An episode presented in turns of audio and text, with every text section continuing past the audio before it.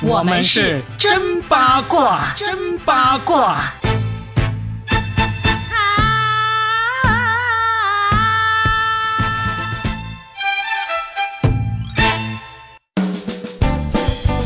欢迎来收听我们新的一期真八卦，我是算一卦搞笑大叔 Robin， 大家好。大家好，我是八一八佳倩。那今天我们要和大家一起聊的这个呢，其实我在想哈，会不会离大家的生活太远了？但是实际上我看完电影之后又觉得这个离大家的生活其实并不遥远，只是因为呢很少有人关注这一类人群。对，一听就知道我们今天打算要聊一部电影了，就是我们的佳倩为了做这期节目专门去看了一部我是绝对不敢看的电影啊，名字叫做引入尘烟。那若比你先说一下为什么你不敢去看呢？不敢看的原因就是我会心里面好难受，或者说好感动，感动到我流泪，我就觉得啊，生活已经很苦了，我不想再去电影院里面体味一下别人的苦难，所以就不敢去看。其实这种类型的电影啊，在中国的荧幕上其实已经出现过好多部了，我基本上是一部都没有去看过，不敢去看啊。其实我很理解，包括我自己也是一样的，我不是第一次看这种电影，我也不是最后一次看，但是看之前确实是需要做一点点的心理建设的。它是讲两个底层人物的故事，如果说它的受众是真的像他们一样的农民，他们其实在忙着生存，都不是生活了，他每天都担心自己的一日三餐在哪里，根本就没时间进影院真的去看，而且是跟自己差不多的生活，他们就会说，哎，这不是我的生活吗？有啥好看的嘞？这就是我的生活，有什么好看的呢？我也不想去看跟我一样受苦的那些人，因为看了只会让我觉得更苦。那还有一部分就是可能也不是像 Robin 这样的人，而是说可能比我们的生活状态更好的人，他呢就根本不了解这个农村的边缘人，他可能对农村有一些固有的印象，但是他的固有印象可能会来自于一些很久远的记忆，因为他们生活得太优渥了，离那片土地啊已经遥不可及，他们也不想去看这样的生活，而且这种生活对他们来讲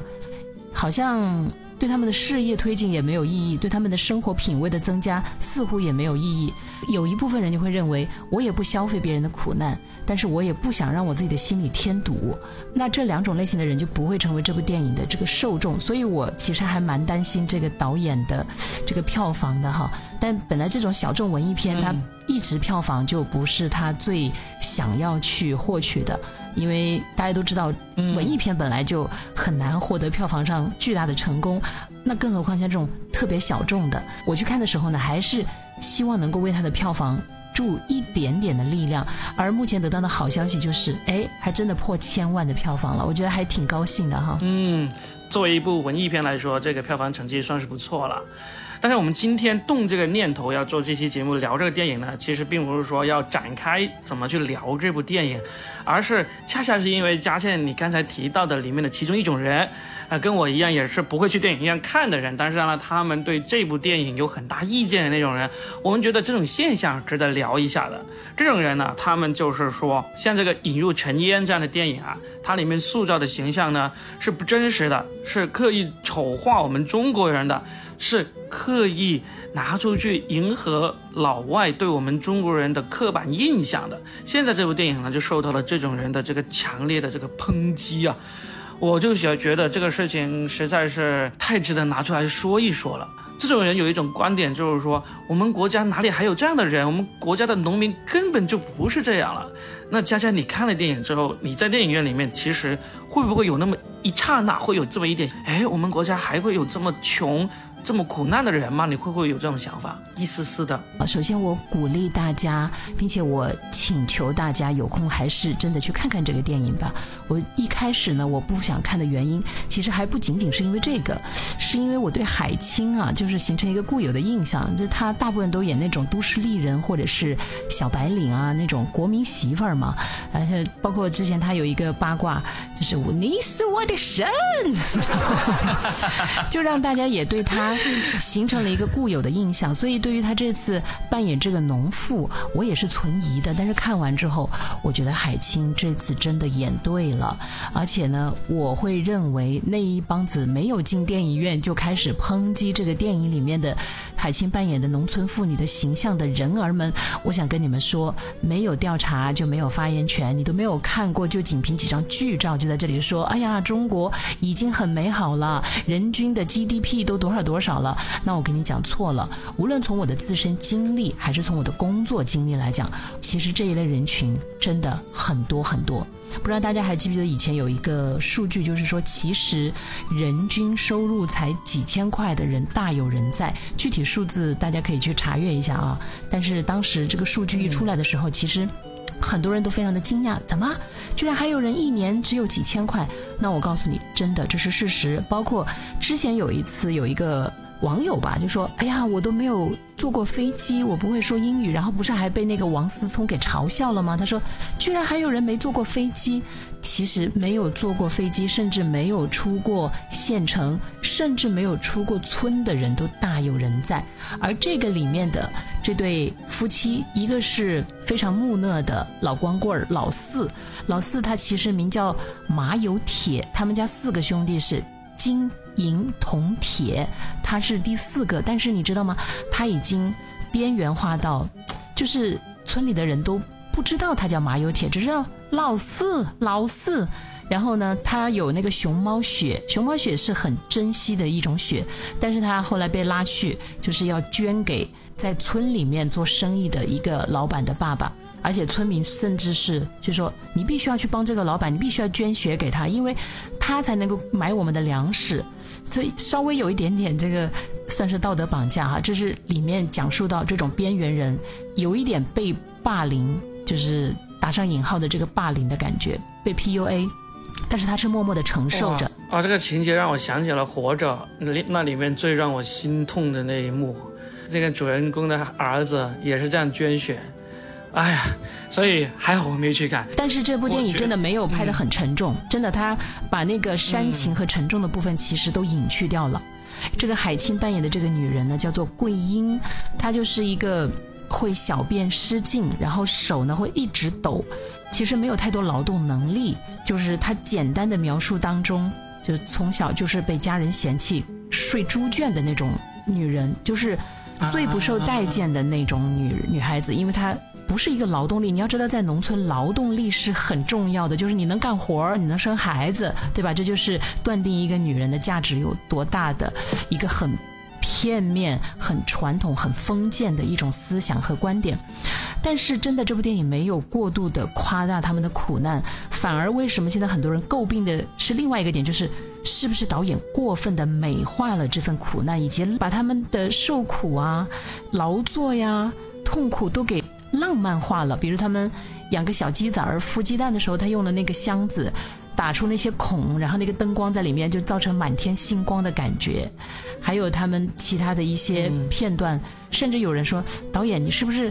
把这个农村拍得太美了呀，都拍成田园牧歌了，但事实上又不是这样子的、嗯、所以你知道现在这部电影的观点是分化的很严重的。但是我心里面是替这部电影高兴的，因为有人争议代表有人关注啊，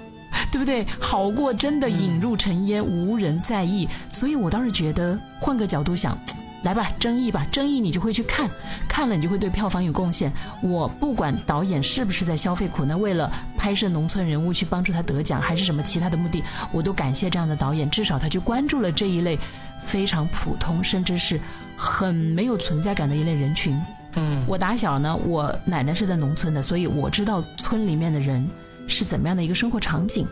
他们真的是有这种类型的女人，就没有文化，然后可能甚至还伴有一点神经失常，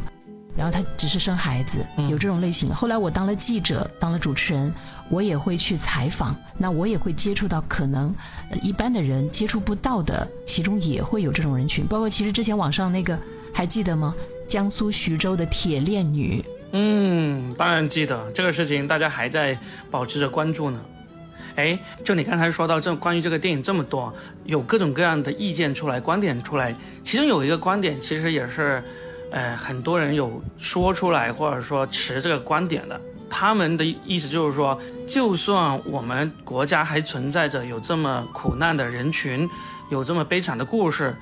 但是你为什么就只拍这些呢？你不能拍点美好的、正能量的，让我们这个国家形象更高大的那个东西吗？为什么一定要拍这么丑陋的东西？诶，对于这种观点呢，其实从那个以前的秋菊打官司，还有嗯，好多部这种当年张艺谋啊，还有贾樟柯啊，他们拍出来的电影，他们拍出来的时候就有这种观点存在，这个其实也是很有意思的。他们说完这个观点之后，就推论出一个，就是说这些导演他们的目的就是把这种丑陋的东西展示出来，去满足外国人的猎奇心、好奇心，满足他们想象中的中国，来达到他们这个在国外功成名就、拿奖的一个目的。对于这种观点呢，我觉得这种动机论首先就很可笑，第二个呢，我也感觉就是这种苦难的故事才值得拍啊，就是那些美好的、光明的，其实你自己随便就能够看到，是不是？你在那个快手、抖音上，你可以刷个三天三夜、三十天三十夜都不重样的，让你让你看到。那既然要走进电影院里面，当然就要看那些能够打动人心的故事。什么叫做只拍这些呢？这个导演拍过什么，你都知道了吗？你像张艺谋，当年被人骂得这么狠，但是现在大家都称他为国师，是吧？两次的这个奥运会开幕式，把我们国家这么美好、这么强大、这么美妙的一面呈现出来，那你怎么又不说他了呢？我只能说明，就是发表这些观点的人，他们本来看的电影就很少很少吧，仅凭一部作品就断定一个人的风格永远都是这样，他们的世界观、价值观得狭隘成什么样子啊？对不起啊，我就这么嘲笑了，因为一个人身上是有多面的，嗯、就像这些去嘲讽别人的人本身，难道你想一想自己不是这样的吗？今天你想穿西装，明天你想穿休闲，后天你想吃辣的，改明儿你想去海南，大后天你又想去北极，连你的风格，无论从穿衣到饮食到旅行，你都会不断的去变化。你怎么能够断定一个导演或者一个作家他一辈子就只写一样东西呢？我我觉得这个对人性的了解也太少了吧，是不是？对的，这去判断别人，其实暴露的是自己的问题，是你自己的观点。我在这个主持这一行，我其实觉得会说的主持人呢、啊，他还只是一个不错的主持人，但是真正会问的主持人才是厉害的主持人。因为会说呢，只要你嘴皮子利索就行了。但是你说的东西别人爱不爱听，这个就不一定了，是吧？但是会问的主持人，嗯，就代表他一定会听听别人话里的话，然后再问出有水平的问题，通过这个问题再来挖掘出那个被采访对象或者是交谈对象新的内容。所以这个会问才是更高级的一种提问，就像发表观点一样的。你怎么说着说着说到主持人去了？因为有感而发，是吧？主持人这个群体也是最喜欢去评论别人的人呢、啊，就像，呃，你做脱口秀和我做主持人，其实都是喜欢去点评别人的人嘛，对不对？不管是出于我们的本心、嗯、还是我们的职业，我们真的是吃，呃，耍嘴皮子这碗饭的吧，对吧？多少吃了一点点，我们不去点评别人。嗯，那就代表我们没有观点，我们没有观点的产生，别人怎么会因为你光是你的声音爱上你吗？和支持你吗？不，一定是因为你所谈论的内容、你的角度、你所传递的信息是有用还是有趣，还是有什么别的，别人才会一直来支持你和聆听你。就像我们这档节目一样的嘛，对不对？八卦每天都有很多很多发生、嗯、但是同样一件八卦就会有不同的人的一个观点呢。是的，所以呢，我觉得像这种现在网上这种出现那么多让我们听了觉得很不可思议的观点啊，也只能说明一个问题，就是现在表达的渠道呢太畅通了，太容易让你表达出来了。那这个其实也是好事啊，至少是任何人都有这个权利去发表观点嘛。但是呢，像这种听了就让人觉得皱眉头的观点，我觉得我们还是有必要拿出来批驳一下。就像我们做这个节目也是我实在是看不过去这种观点，就是你去质疑一个导演的动机，质疑一部电影的动机，我觉得这个是相当可笑的一个行为。这个电影你看完之后，你对它的那个电影本身的那个塑造啊、人物啊、故事啊，你大可以发表观点，但是你都不去看这些观点，你就硬是说导演为什么要拍这样的电影，他拍这样的电影就是为了什么，这就是最可笑的动机论。在辩论或者日常的这个交流当中去质疑别人一个事情的动机，这是最不可取的。就像我们平时所说的，就算一个人他有犯罪的动机，但是他没有犯罪，你也不能判他刑的嘛，对不对？但是呢，这个电影出来之后，电影放在这里，你再去质疑他的动机，这个就算是我们审判罪犯，其实最终也不是判他的动机，而是判他最终的罪行的。看到一件事情就总是质疑背后的动机，这种想法在我看来是所有的思维里面最容易让人走向偏差的一种思维方式。哎，我觉得 Robin， 我觉得你非常适合去演一部电影。哎，十二怒汉，美国的一部电影改编到我们国内的话叫做《十二公民》，它的评分都非常高、嗯、它就是十二个人，它的场景是非常少的，就是在一个普通的房间里，然后一张桌子，十二个人，他们是陪审团，针对一个案件，然后由他们来各持观点。他们陪审团的意见其实对整个案件的推进是有用的。从一开始，有大部分的人都认为这个少年或者说这个杀人犯就一定是杀人犯，但是电影有意思的点就在这里，就跟你刚才讲的那番话特别像。我就觉得需要有你这样的人，需要我这样的人去当陪审团啊，需不需要我这样的人去拍电影呢、啊、就难说了。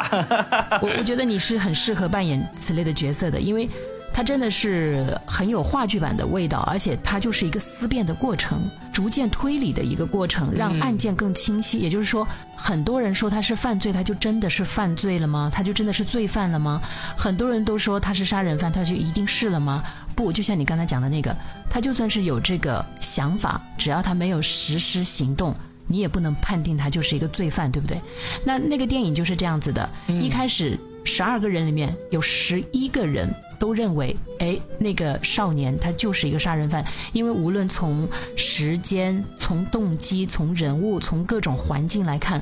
他就是杀人犯。但是有一个人就提出来，我觉得不是，比如他从外面跑到里面的距离，这个时间我觉得有点不对劲，包括那个证人提出的这个证词，他明明是个近视眼，他怎么能够清晰地看到几米开外的那个那个窗户里面对方在杀人呢？好，他就一点一点地提出他的疑问，然后接下来再不断地投票，从最开始他以一敌十一，到最后成功地推断了整个案件、嗯、就是他们认为这个人不是杀人犯。天哪，你知道吗？所以我觉得你刚才那番讲得特别对，就是我们对一个事件到底怎么去定义的时候、嗯、不是光凭你的想象，不是凭你所谓的有限的人生经验，哎，我什么人没见过呀？我什么事儿没经历过？对不起，你们经历过的事情还多着呢，没见过的人还多着呢。所以，不要仅凭我们那一点点的认知就去大肆的批评或者追捧一个人，事情都没有看到全貌就下定义，这真的很像小学生哎。说不定他们就是小学生啊，他们有统计过，现在网上最爱发表意见的网民的平均年龄还真的是年龄很低的啊，年龄低、学历低、收入低，三低人群是最喜欢在网上各种发表意见、发表观点的，这是有过调查统计的数据啊。哎，不过呢，你刚才有说到一句，就是说啊，什么人我没见过。哎，我觉得海清姐姐这个人呢、啊，他们可能就见的不是太多。我对于海清呢，现在这些年轻人真的是非常推崇她，就因为前段时间她那个表情包的事件啊，你是我的神这个事件。但是这一次呢，据说她的这个造型，嗯，这个在剧里面的突破哈，因为你去看之前好像你还有一点点不太相信，你觉得海清好像她的造型啊、演技你都不怀疑了，但是你就觉得她脸上啊还是那个皱纹还没有画的化妆画的够下，还是太嫩了一点点。你看完之后还是这样的观点吗？呃，这一次海清的选择非常的棒，就是她终于闭嘴了，真的，这个闭嘴当然是打上引号的啊，因为他以往呢，在他的电视剧里面，无论他扮演哪个形象，他的嘴皮子都是特别利索的那种，就是包括他自己采访都说，最开始导演找他去演那种国民媳妇儿啊，演那种角色，其实就是看中他特别能吵架，能跟他吵赢的几乎没几个吧。可能大家就很喜欢他那种爽爽快快呀、大大咧咧呀、风风火火、麻麻利利的那种形象。但这一次他的这个角色里面，哇，一个女演员能够开始收的时候，这真的是一件很好的事情，对对于将来他的演艺生涯来讲是特别好的。前面二十分钟他扮演的这个人物几乎没有说话，搞得人以为说啊，他是不是一个哑女？其实他不是，就是他太多时候都没有人去重视他的意见，所以他习惯了沉默。他各种体态、神情等等都没有问题，唯一呢，我确实觉得稍微我挑他一点点，还是鸡蛋里挑骨头了，是因为我喜欢他嘛，我才会希望他有更高的突破。就是确实脸是黑的，也是糙的，但是是没有太多皱纹的，这是他和男演员对比起来就是很明显的一个区别。那个男演员是导演的好像是姨父，他是特别质朴的那种非职业演员的一个农民，对，所以他演起来就特别的自然，很原生态，你一看就知道这种人一定是农村里那个的。那海清是在努力的扮演一个农妇，但我觉得他真的有使劲儿，真的是很用心的在演吧，我觉得还不错。而且我推断他可能哦有机会是可以拿影后奖的。有机会，嗯，哎，但我觉得你挑这个毛病啊，这个锅海清不背，我觉得这是化妆师的毛病，化妆师没有帮他把皱纹给弄出来，人家本来就没有这个这么多皱纹嘛，对不对？一个大明星，是化妆师没有想到或者不舍得下重手，可能是这个。其实还是、嗯、这个，我就再多说两句。这还真不是，还是因为很多女演员太注重保养。你知道海清已经四十多岁了，好吗？一个四十多岁的女人脸上一点皱纹都没有，就说明她平时真的很会保养。可是如果你去看那个凯特去年大火的一部电视剧，叫做《东城梦魇》里面，她是漂亮的，但同时又是很原生态的，而且她的皱纹是非常自然而然的。我觉得那才是一张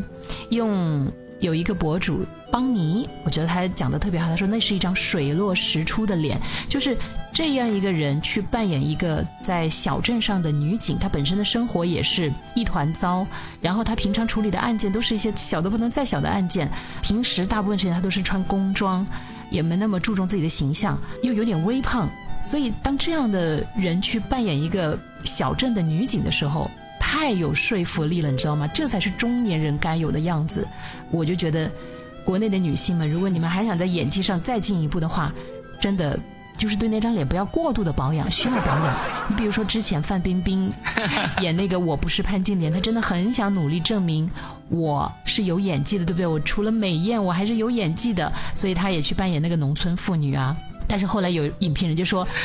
怎么可能嘛？一个那么漂亮的女人，怎么可能会就是一直处在那样一个，她那张脸就没有说服力，你懂吗？确实还是漂亮的。我对这个还是持不同观点，我觉得就是化妆师还不够功力，真的，化妆师、造型师是有能力把一个人再精致、再漂亮，她都能够把它完美的呈现为那个角色所需要的那种形象的。我举个例子。你看过《魔兽世界》吗？你能在里面找出我们的男神吴彦祖吗？你是找不出来的，因为他在里面演一个怪物。